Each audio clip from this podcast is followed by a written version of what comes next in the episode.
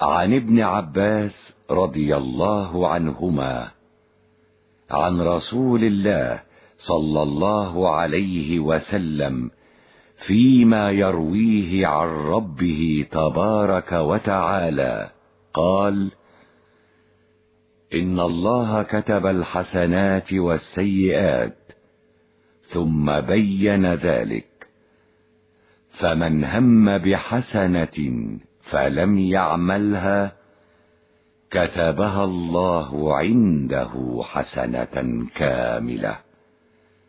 وإن هم بها فعملها كتبها الله عنده عشر حسنات إلى سبعمائة ضعف إلى أضعاف كثيرة.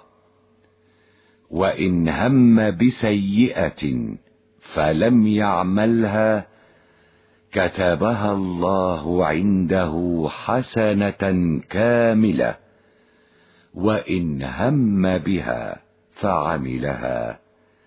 كتبها الله سيئة واحدة.